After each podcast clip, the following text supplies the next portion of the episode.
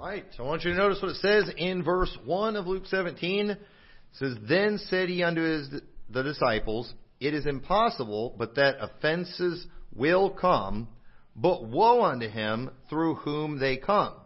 It were better for him that a millstone were hanged about his neck, and he cast into the sea, than that he should offend one of these little ones. And right here we see Jesus warning about offenses, and he said, offenses are going to come. Just mark it down, offenses are going to come. But you know what? Woe unto the one who causes the offense to come. Okay? And it's, it's a, just because offenses are going to happen doesn't mean we should just be like, well, you know, it happens. No, we shouldn't ever want to offend somebody. And he's especially says, you don't want to offend one of these little ones who believe on me. And so, uh, what I'm going to do tonight, I want to continue the message that we preached last week about they went out from us. And last week we focused on the, uh, the unsaved side of these things. And in First John, when it says they went out from us because they were not of us, what he was specifically dealing with in that passage was in fact unsaved people. And you know, some you know, one of the things I have to remind myself is that not everyone hears all my sermons. That when I put something out on the internet, that the entire internet does not hear my sermon or watch my video. And it's like sometimes I put things out there, straightening everybody out on subjects, and not everybody gets straightened out because they haven't seen it yet. But I still hear people, not not from here, but I still hear people, even though I've put it out on the internet, I've got the truth out there, that will go to certain passages in the Bible where they see them referring to people as brethren, and then they just like, that proves they were saved. And no, that does not prove they were saved because the Jews called each other brethren. Paul, when trying to get Jews saved, called them brethren. You know why? Because they were his brethren. But they weren't saved. And so people use that to prove you can lose your salvation. And that is not the case. And, and 1 John, to me, proves it because he's saying, too, even though they were of us, they weren't really of us, which is why they're doing this. But while that, in that situation, that's talking about people who are not saved, understand it's okay to take the principle from there. And there can be people who go out from us just because they're not of us, meaning not that they're not saved, but they're just not even our stripe of Baptist. And this is this isn't even in my notes, but can you imagine if you were a saved, independent, fundamental Baptist from the South, and you went to one of these camp meeting type churches where people run glory laps and get excited during services? Can you imagine if that's what you were used to, if that's what you liked coming up here in the north and coming to our church? Well, I don't feel like running a glory lap and saying marvelous grace. You know, and you know, like you people up here sit like a bump on a log. I don't even know if got the Holy Spirit on you or nothing like that. And listen, you know, we get offended when people say that kind of stuff, and we got to prove what they're doing is of the devil. And it's like, no, it's not even that it's of the devil. It's just that's a different culture, and different cultures express themselves differently. And so, that, you know, you could have a saved, good, doctrinally sound Baptist that might come to a church like this and be like, you know what, I'm just not going to make it here. If I don't get my, you know, you know, camp meeting moments and glory laps, I just don't feel, you know, right spiritually. You know, if they move on, they're not heretics. We don't hate them, but you know, they're they're not really of us in the sense, you know, our type of Baptist. And so, even you know, that's not in my notes. I can't really show that in the Bible, but I do believe that is a real thing and principle. But one thing I want to talk about tonight is really I have one point with several subpoints, but that's why even saved people will often go out from us. And, and, and I'm referring to these things in a negative way. Again, when you come to a church, it's not a life sentence. Okay? Where if you ever leave the church for anything, you know, you know, something was wrong with you, you went out from us. There's legitimate reasons. We're not going to spend time on that, but there aren't, it is. And whenever it is negative, we all know it. And we don't like it, and it doesn't feel good, and it can be confusing for people sometimes. But the main, the main point that I want to show you is that some people leave because they get offended. Save people, because they get offended. And in Matthew chapter 13 and verse 20, says, But he that received the seed into stony places, the same as he that heareth the word, and anon with joy receiveth it. Yet hath he not root in himself, but dureth for a while. For when tribulation or persecution ariseth because of the word, by and by he is offended. Now, does this mean he loses his salvation? Or, as we've preached before, that the rest of the internet hasn't figured out yet? No, it just means he doesn't be, he's not fruitful. He doesn't bear fruit. And we do. We want Christians that go and bring forth fruit. We want Christians to go and reproduce. When you get saved, it is God's will for you to bring forth fruit. It is God's will for you to reproduce. But unfortunately, a lot of saved people, they hear the word with joy, but then when troubles and persecutions and tribulations come, you know what happens? They get offended and they quit. And you know what? They don't lose their salvation, but they don't bear any fruit, which is what this is talking about in this story. The next verse says, He also that receives seed among the thorns is he that heareth the word, and the care of this world and the deceitfulness of riches choke the word, and he becometh unsaved. No, unfruitful. And there are a lot of saved people that are unfruitful. They're not losing their salvation. And so understand, you are not going to be a good fruit bearing Christian if you're not planted in the house of God. It's just not going to happen. You've got to be planted in the house of God. It is, it is very important. I, I'm telling you right now, I'm not talking about family tonight. I'm talking about a very specific subject, but you want to know the key to successful families. You want to know the key to successful Christians. You want to know, I mean, successful anything spiritual.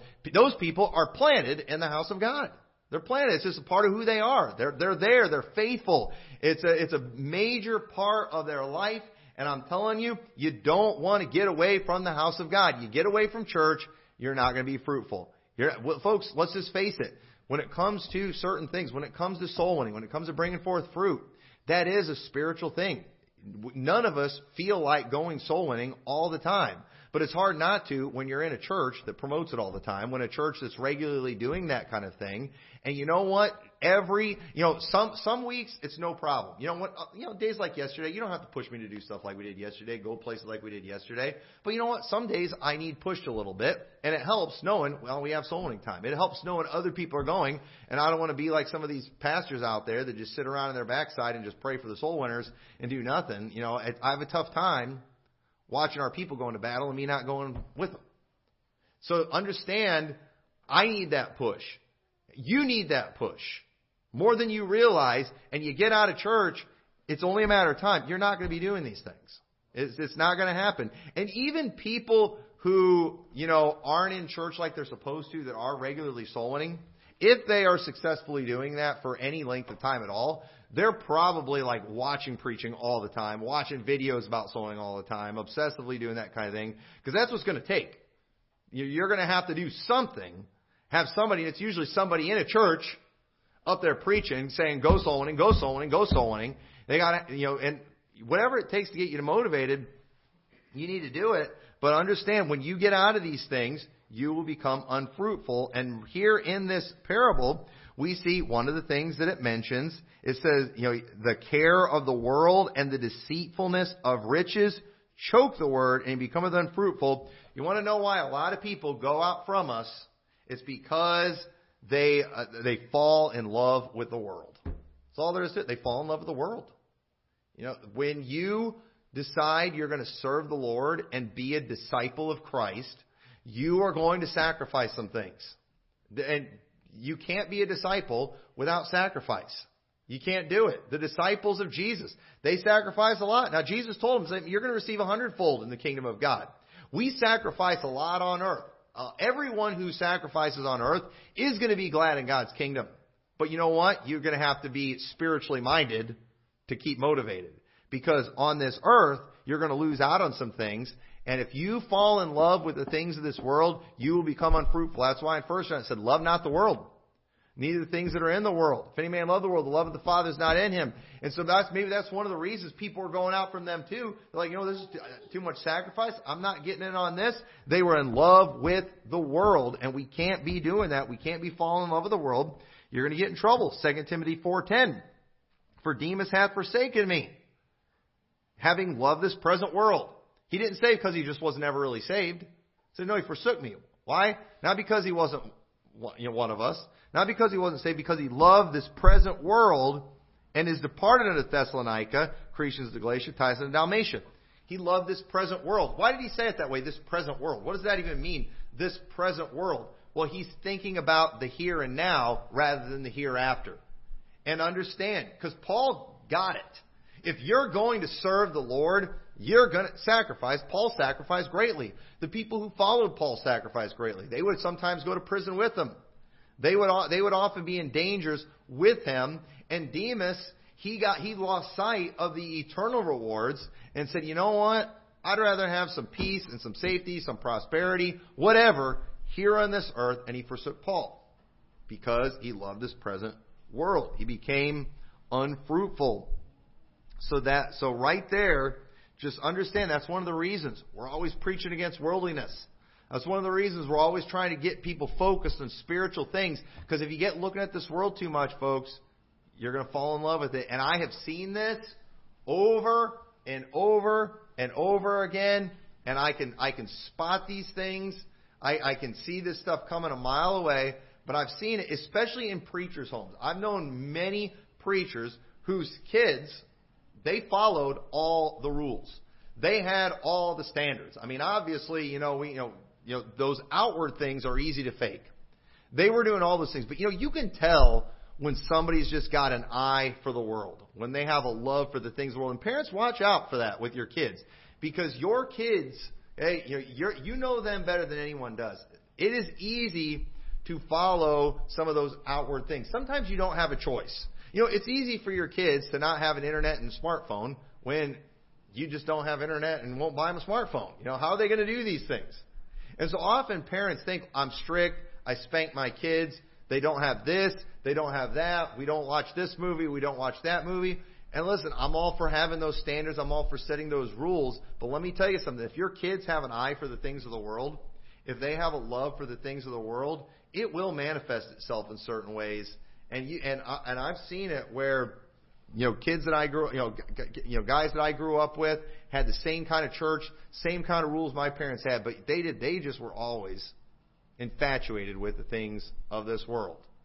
Loved the things of this world. It showed in how they dressed, it would show in how they do their hairstyles and all these things. And when you get an eye for those things, as soon as they are free, as soon as they are out of their parents' house, sometimes they dive into those things even deeper than worldly kids. They just get all in, and man, it gets ugly when that happens. And so understand, parents, whatever you can do to not just keep, your kids hating the world, and I don't even mean like hating the world because you know we don't want them to hate people or anything like that. But the truth is, if you love God, you are going to hate the things of this world, and you can't get them to hate you know, to hate the world in the right way without getting them to love God. And anything you can do to get your parents or your kids loving the Lord, it's going to make a huge, huge difference in their life. And so, some people fall in love with the world, and it causes them to be offended in the sense of they fall. They become unfruitful and they're unproductive. And you know, and you can fall in love with the world and still make a comeback one of these days. But during that time you're living for the world, you're not bearing fruit. You're not doing anything for God. Another thing people are offended by that we saw also there in Mark or Matthew chapter 13, it mentions tribulation and persecution. Some people are offended by tribulation. John 16:1, Jesus said, "These things have I spoken unto you, that ye should not be offended. They shall put you out of the synagogues. Yea, the time cometh that whosoever killeth you will think that he doeth God service. And these things will they do unto you, because they have not known the Father nor me. But these things have I told you, that when the time shall come, ye may remember that I told you of them, and the things I said not unto you at the beginning, because I was with you. So notice, Jesus told them, because this, this isn't what the disciples were expecting. You know, they thought Jesus was going to set his kingdom up then. They were going to be ruling with him. I mean, you've got James and John's mother coming and asking that one could sit on his right hand and one on the left. They saw big things coming for themselves. You know what they didn't see? Tribulation, persecution. And so when Jesus is, his ministry is coming to the, a close, when he's no longer going to be with them physically in the flesh, he said, Hey, I just want to give you guys a heads up. You're going to be delivered up to councils, and you're going to get put out of the synagogues. In fact, your own brethren, the people that you used to worship with and you were part of, they're going to try to kill you and they're going to think they're doing God a service. when they're trying to kill you. Now, that's going to cause, you know, that would, that persecution, it does, it often causes people, we get this idea, maybe people listen to too much Joel Osteen or whatever, that serving God means everything's going to be great, everyone's going to love us, everything's, you know, sunshine and roses. And often, when you get saved, you start doing right, you know what happens? Tribulation, persecution, challenges come. And then people think, I must be doing something wrong. We're always associating money, blessings, you know, physical things with the blessing of God. I must be doing right. No, that's not how that works. That is not how that works. And so Jesus, because he didn't want them to be offended by these things, he's like, hey, I'm just telling you now, so when this comes, you'll understand it's God's will. You're not doing something wrong. Because that's what we often do too. Whenever we go through persecutions, whenever we do, you get accused of things, you start second guessing yourself. You start wondering if the critics are right. And the truth is, no, these are things that God said would happen.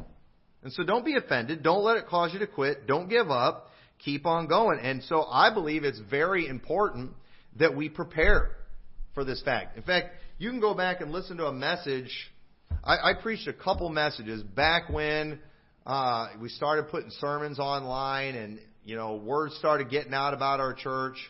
I, I preached one sermon I remember, uh, like, are you ready for God to use our church?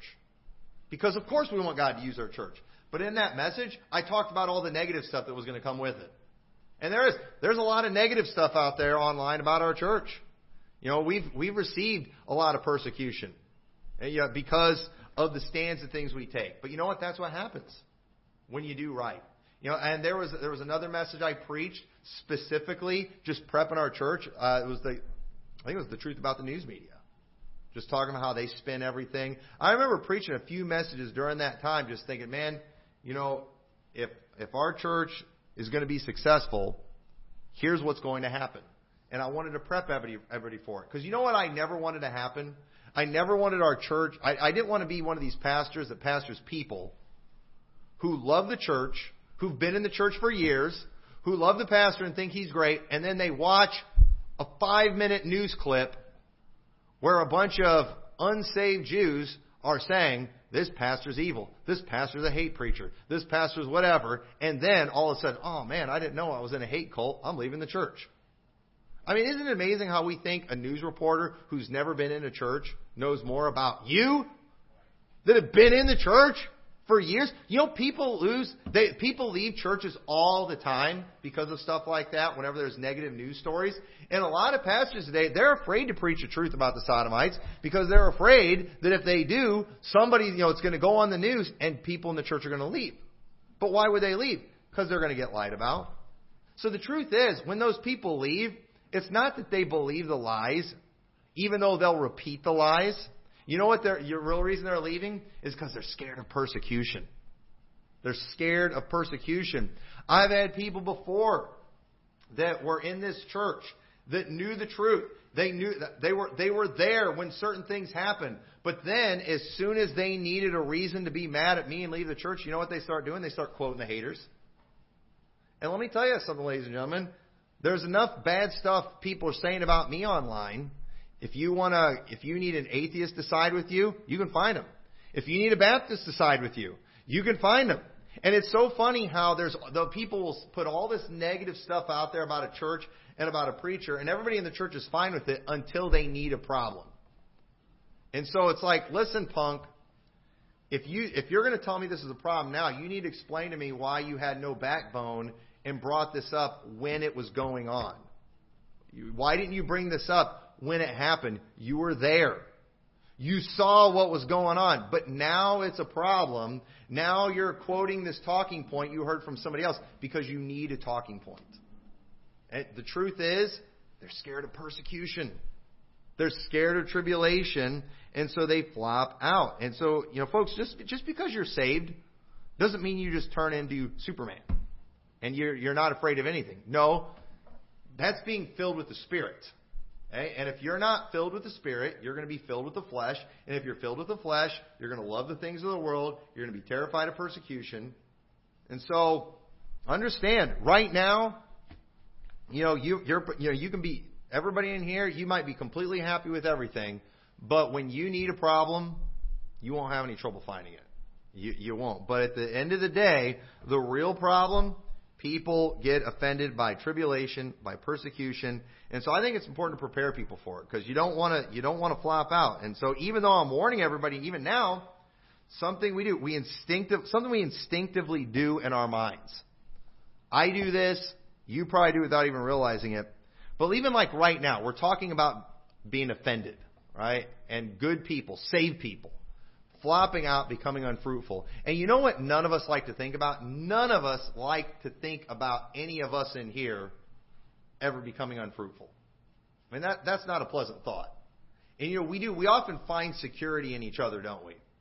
And, and, and that's not wrong, you know, but at the same time, ultimately we got to make sure our security is in the Lord. Because I've known some people that I thought were really good Christians, and I think they were really good Christians, who now you can't find them in church. I, I found out a while back. I, you know how on Facebook you'll see people sometimes, and you that you knew at one point. You go down that rabbit hole, and they're connected to this person. You just anybody ever done that before? And you just start finding these people. I, I found a guy. Thankfully, I didn't let him preach, but there was somebody who came here a long time ago with a college tour group, and I didn't have him preach. I preached and let the college tour group sing and stuff. But I really liked the guy.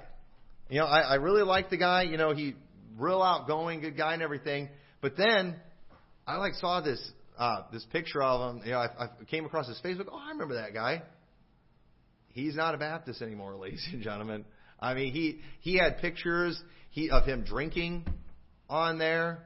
I mean, he was like all tatted up all over the place. And this guy, I one of the things I remember about him too, he came from a large family of preachers, where he said that he had over, I think he around 30 or more independent fundamental Baptist preachers in his family. And now he's living like a pagan. I'm like, what happened to that? I, I don't know what happened to that dude. I don't, I, I don't know what happened to that guy. But you know what? Somewhere he got offended. What it looks like to me, he got fell in love with the world. By the way he was living, the things he was posting, it was really sad, and it's discouraging when you see stuff like that.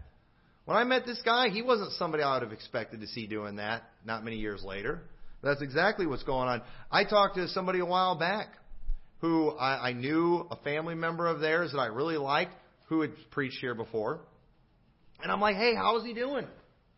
And it wasn't good. Him and his wife are getting divorced. He's not an independent fundamental Baptist anymore. I don't even know, I don't even know if he's in church anymore. And I'm just like, are you kidding me? I, I never would have expected it from this individual. And let me tell you something. I believe that these people I'm talking about were sincere. I believe they were saved. I believe they were doing something for the Lord, but somewhere along the line, they got offended and they became unfruitful. And they're not bearing fruit anymore. They're not doing anything for God anymore. And so just understand you know, while, you know, you're, you know, don't get too much security in the people around you. Make sure you mainly get your security from the Lord because you never know who's going to fail you.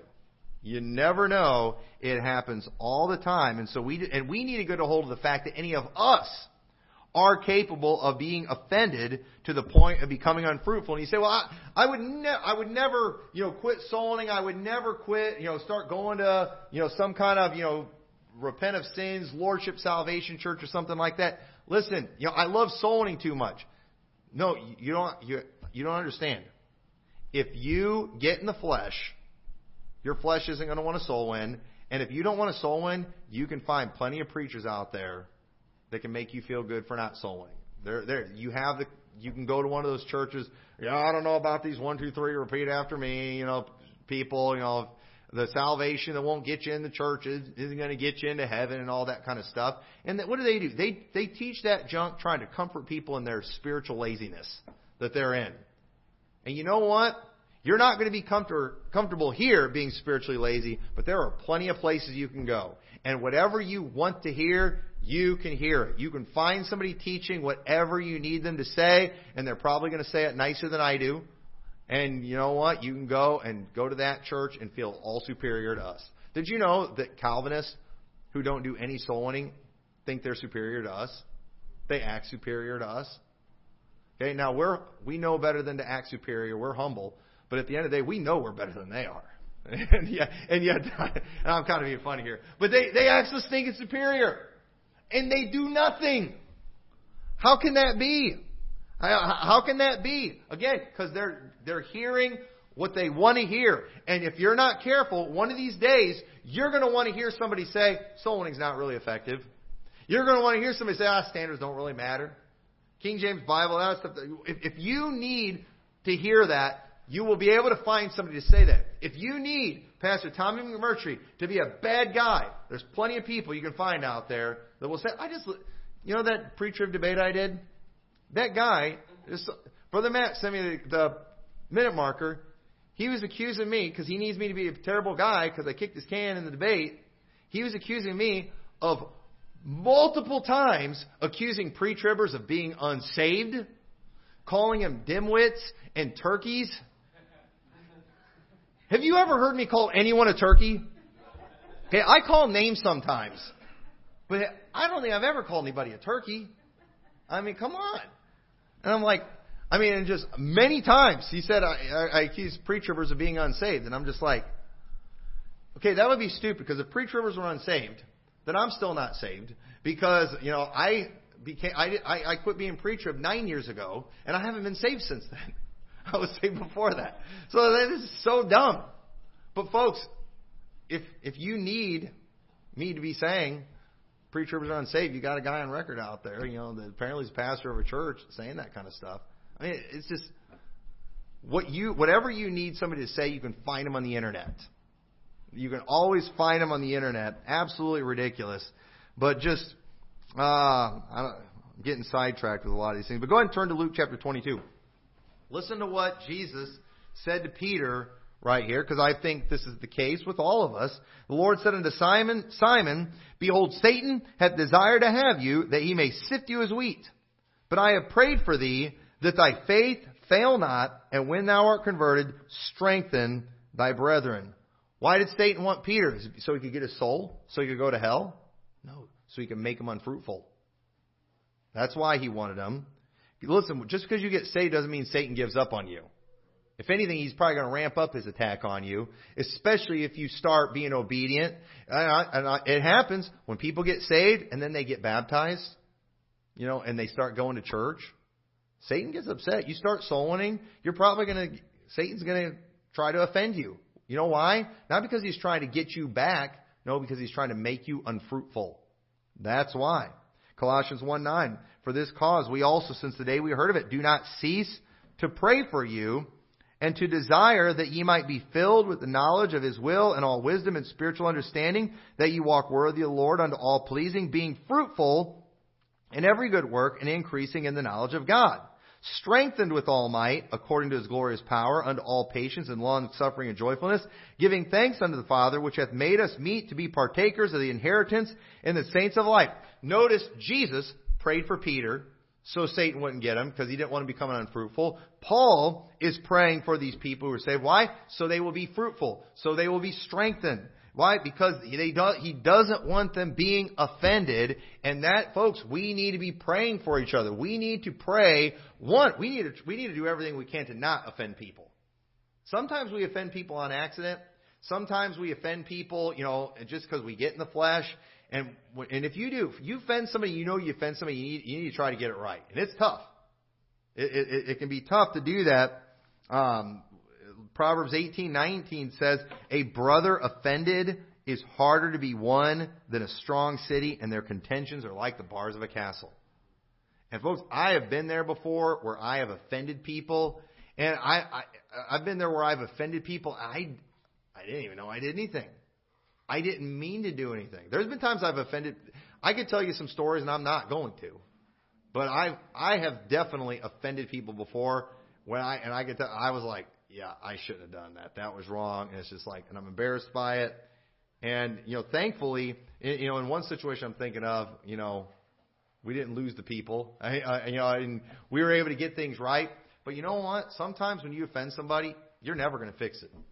You're never going to get it right. And it's always my hope, too, that if I accidentally do offend somebody, I hope I don't offend them to the point of them becoming unfruitful. I, I really hope, especially if it's something that I did where I sinned. I do not want to do that to somebody. And folks, any of us can do that to somebody. You better watch it. A lot of people are baby Christians. A lot of people are weak Christians. And they are very sensitive to things. We ought to be tough. We shouldn't let anything offend us. But not everybody's tough. Some people do let things offend them. And, and while me as an individual, I should always work on not letting things offend me, me as an individual, I should always work on not being offensive. Because I don't want to stop people from being unfruitful. So don't you let anyone stop you from being unfruitful. But again, don't you stop somebody from it. Oh, they should be they should be able to get over it. Well, guess what? They're not going to. They're no longer going to be, you know, bearing fruit for Christ. They're no longer going to be a part of this church because you got in the flesh. You acted away with them that you shouldn't have. Boy, you got to watch out for that. And if you do, try to make things right. But we need to we need to make it a point to pray for each other and not even just pray for the weak, but to pray for the strong that are doing something for God. If you see somebody that are doing that's doing something for God, a lot of times we think, "Oh, they're strong. I don't have to worry about him." No, you know what? Worry about him. Many great Christians have fallen into sin and become unfruitful. Many, many pastors that I believe with all my heart are saved, that are my brothers, that are on their way to heaven, they have fallen into sin. They've given in to lust. They've given in to temptation. They've committed adultery. They've lost their ministries as a result of it. They, you know, and, but at the same time, you know, they're still brothers. They're never going to be able to pastor again. You know, but and, and and I believe they can still be fruitful and still get people saved, but you know, they're not going to be as effective as they were before. And so we ought to pray for people. You, I'm, I'm realizing more and more as I see more and more pastors falling, some getting in trouble, you know, and getting right, but not able to be as effective anymore. Some who have just completely abandoned everything and have seem like they have no desire to get anything right. I'm really, we need to we need to pray for everybody. Okay, and you know what? I hope you all pray for me. Don't just assume, uh, Pastor Tommy, he'll always stand by the stuff. He'll always be there to the bitter end. I guarantee it. Well, I hope so. I'm planning on it. I plan on enduring to the end. Uh, you know, but the spirit is willing, but the flesh is weak. I'm made out of the same flesh that you are. So, you know, pray. And, and, and I love how even Jesus said that about Peter. Satan has desired to have you, but I prayed for you. You know, and sometimes that's all we can do for each other is pray for each other. We talked about spiritual gifts this morning. Again, if, if, if praying is your spiritual gift, and we need prayer warriors in this church, pray for each other. There's a lot of references we could see about that in the Bible, and not just for the weak. And we do, we often do. We often put a lot of prayer on that new convert, and that's good. Do it. We often try to give a lot of comfort to that new convert. That's convert. That's good. Do it. But you know what? Do it for the seasoned Christians too, because they need it. They absolutely need it. Don't give up. And let me just tell you something too. Okay? You want to talk about compromise? Y'all say, Pastor, I don't think I don't think you'd ever compromise. You want to know when a lot of pastors start compromising is when their kids become teenagers and adults. You know, it's easy to be hardcore when your kids are little, and it's easy to keep them in line. It's usually when their kids become teenagers and start challenging them and adults that's when all of a sudden all the things they preach go out the window. And you know what? That always makes me sick. And it's always the most hardcore guys too that like just preach the hardest on everything. They're always the ones when their kids become adults, and you know it's like, and, and their excuses, oh, you know, I've just become wiser in my old age, and you know, it's like, shut up, you wimped out. That's all there is to it. You wimped out. And so, you know what, you, what we should do for these older preachers? Pray for them. Pray for them because you, you can, compromise can happen at any age, and so people are uh, they they get offended, and tribulations stop them. Um, another thing too, some people just get offended by hurt and sin done to them. If you go to church with people, somebody is going to sin against you. You know it's impossible that offenses should come, but woe unto that person by whom the offense comes. And uh, so again, it, it's one of those things where there's no way to make a church where nobody ever gets offended. You know, y'all understand that? People are going to do stuff. But at the same time, that so two sides of this. You need to strengthen yourself so things will not offend you. But we all ought to be careful and say, you know what? I don't want to do something that will be offensive to someone else in the church. That's very important. But and, and I especially don't want to sin. And you know what? I hope we all will admit, yeah, I'm still capable of sinning. I am capable of sinning against my brother and my sister in Christ. I am capable of getting in the flesh and doing something that I shouldn't do. And it doesn't mean I'm a terrible Christian. It just means I got in the flesh. But there's consequences to getting in the flesh. There's casualties. And you know, and it's not like it is. Even, even in this world, you know, we have situations where people sometimes, good people, lose their temper and maybe they take something too far and they hurt somebody or maybe they accidentally kill somebody. And you know what? They call that manslaughter. Sometimes it is, it's even murder. And there's consequences for that kind of thing. As there should be. Because, you know, it was. It was just one moment of rage that caused you to do something like that. But you took someone's life. But you know what? What about when we do something that negatively affects someone's spiritual life? Where we take them out of the game spiritually because we sinned against. We didn't mean to. We're not going to do it again. We learned our lesson. But in the meantime, this person's out of church now. They're not bearing fruit anymore. Folks, that's tragic, isn't it? That's tragic. And I'm not here today to tell you here's how you can make sure you never do that. We're probably going to do it sometime. Here's what I'm telling you to do just be aware of it and do your best not to. And I've got to watch that. I, have offended people in the past, and I, I don't want to do that. Luke 17:1, uh, we already covered. It says it is impossible, but that offenses will come. It, it, it, he's basically saying it's it's not possible for them not to come. Offenses are going to come. It's wrong. Woe unto that person, but it's going to come. And, no, and then notice what he says in verse 3, after he talks about offending little ones. He says, Take heed to yourselves. If thy brother trespass against thee, rebuke him. And if you repent, forgive him. And if he trespass against thee seven times in a day, seven times in a day turn again to thee, saying, I repent, thou shalt forgive him. And you know, well, we need, we need to do what we can to try to keep things right with each other. That's very important because, again, it's, we don't want to just have this attitude, well, you know, things aren't good, but I'm fine, I can handle it. Well, they might not be able to handle it. So you need to try to get things right. You need to try to do that because we don't want to be the cause of somebody falling out. And it's painful. It is a painful thing to watch people give up because they were hurt. And it's never an excuse to quit, but we should still be compassionate when this happens. Just don't let it confuse you and cause you to give up. Okay? If somebody quits because they got hurt, they shouldn't have quit. Okay? But can we not at least understand? And I've seen it before where offensive things happen to people. It's like they're done and they they stuck it out, and I'm thrilled when that happens. But then there's other times too that happened. Yeah, they quit. I'm I don't hate them. It was it was wrong. It's kind of like pe- there's people that have gotten divorced before. I don't think you ought to get divorced. But you know what? When I saw it they were married to, I'm like, I get it. It was wrong. I don't hate them though. you know, I, you know, we can have compassion. We can have compassion on them. We need to be that. We need to be that way.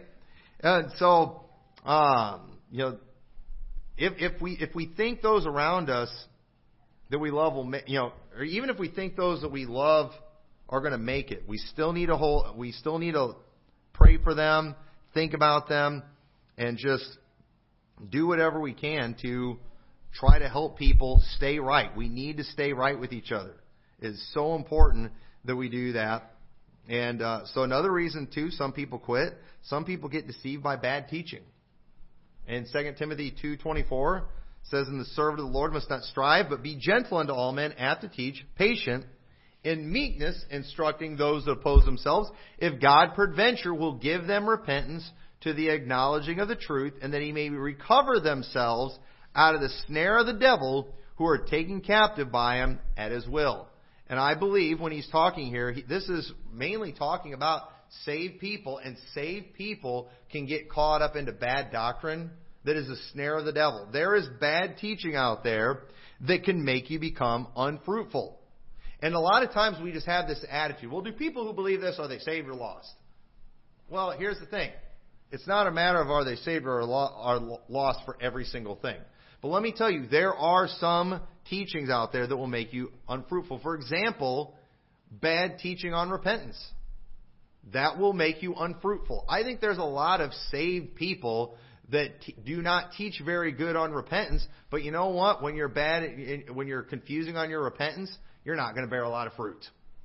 And the worse they get, the less fruit you're going to bear. And eventually, you're full blown lordship salvation, John MacArthur type, you're not getting anybody saved. Well, are, are, are they saved? I don't know, but I guarantee you, with that kind of preaching, they're unfruitful. Guarantee. If they were saved before, they used to preach it right. Well, you know, again, sometimes people preach things because it's politically expedient.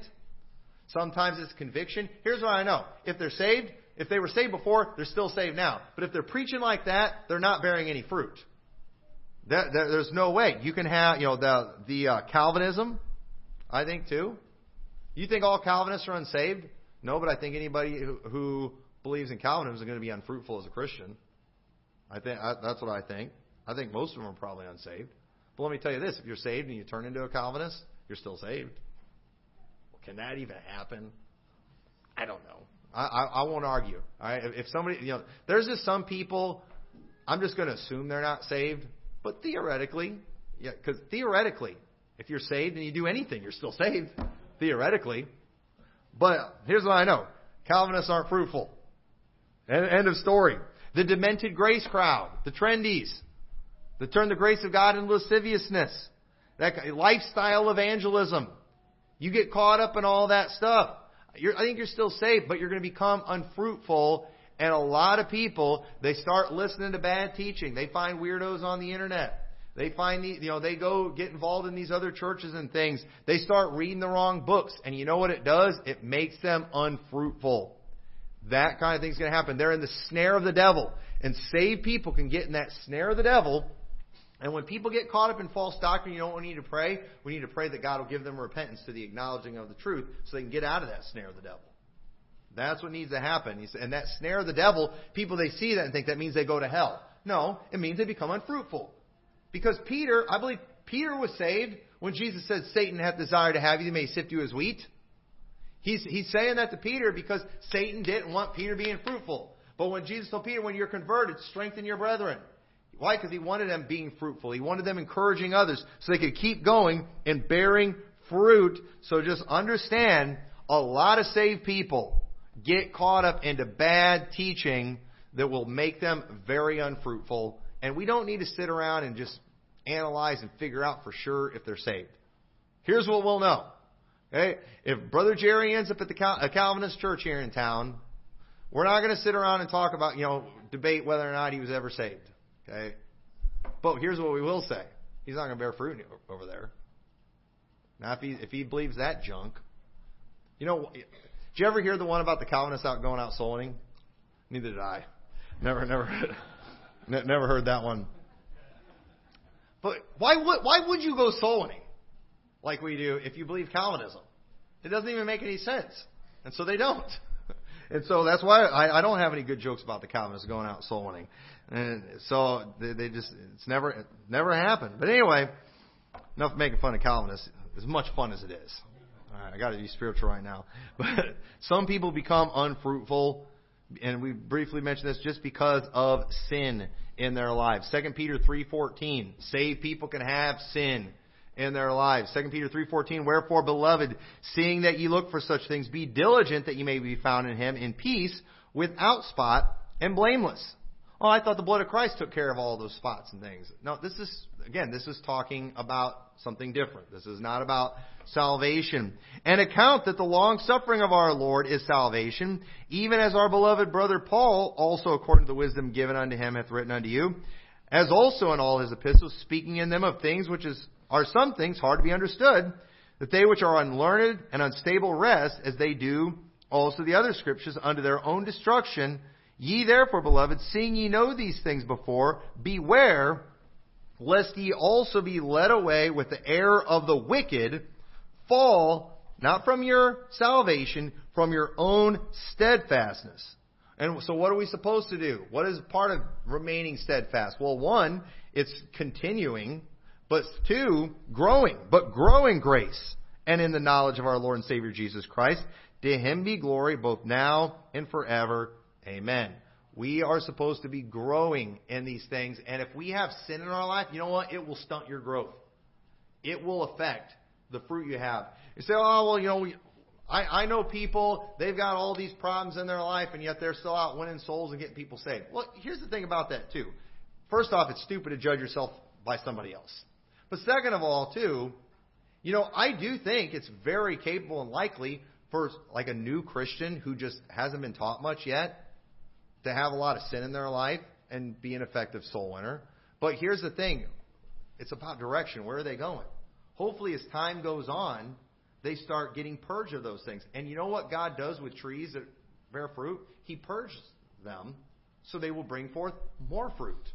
If you see some newly saved guy who's still got a lot of issues in his life, getting a lot of people saved, watch out if God purges that guy because he's probably really going to bear a whole lot of fruit.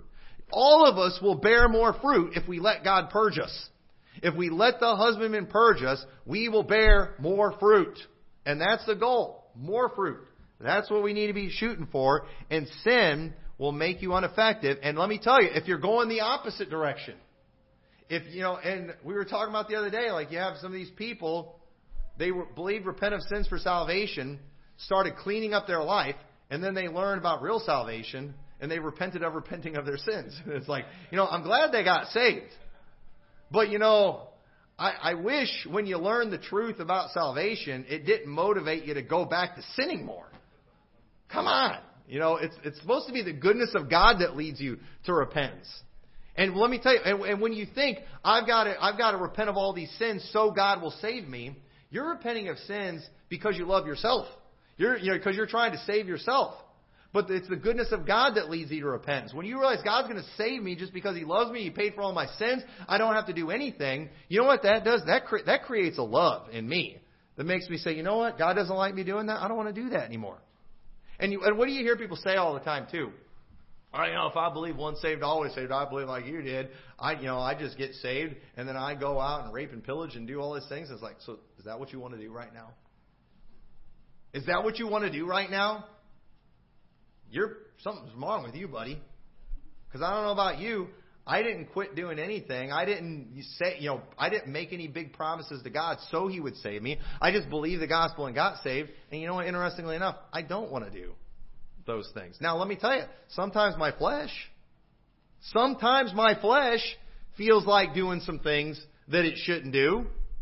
But in my spirit, I, I don't want to do that. I don't want to do that to God. You know why? Because I love Him. And it, it's some of this weird teaching that people are coming up with.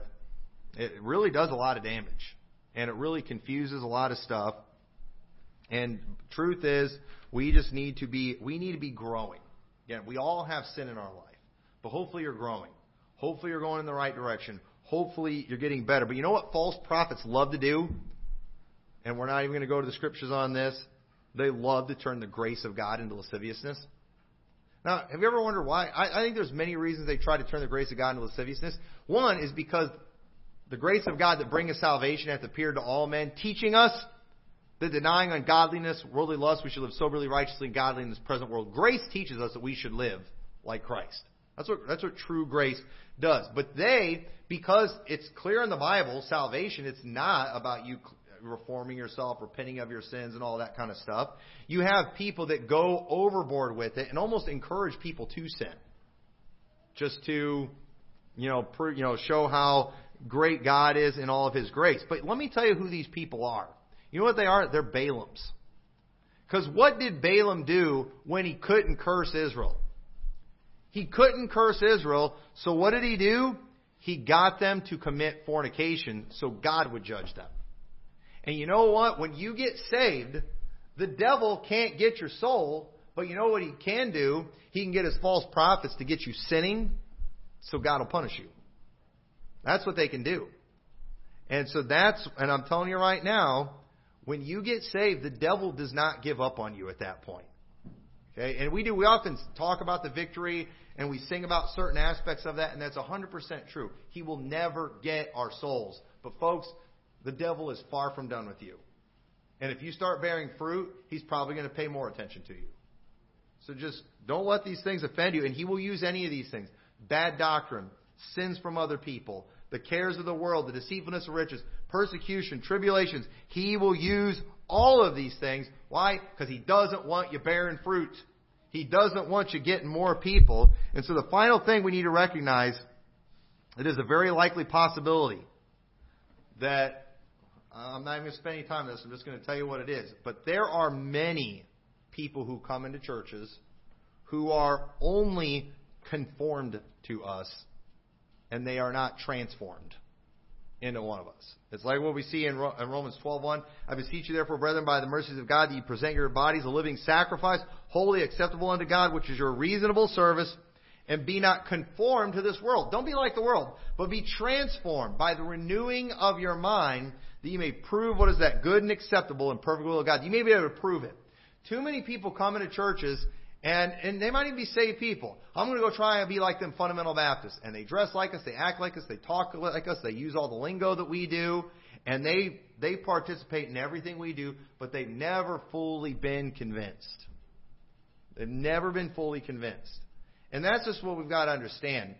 Not everyone, you know, is fully persuaded in their own mind. You might be fully persuaded in your own mind, but some people aren't. Some people are just trying it out. Some people they they're just they're just going to come here because they like what we have to say about the Jews, and they'll just go along with all the other stuff. That's all they really care about.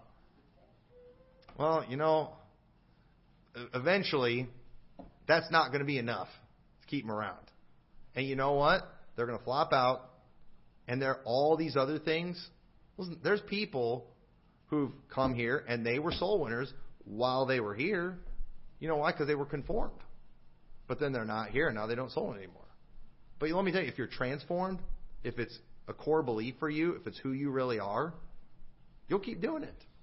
You'll go to another church that's doing the same kind of thing because that's who you truly are.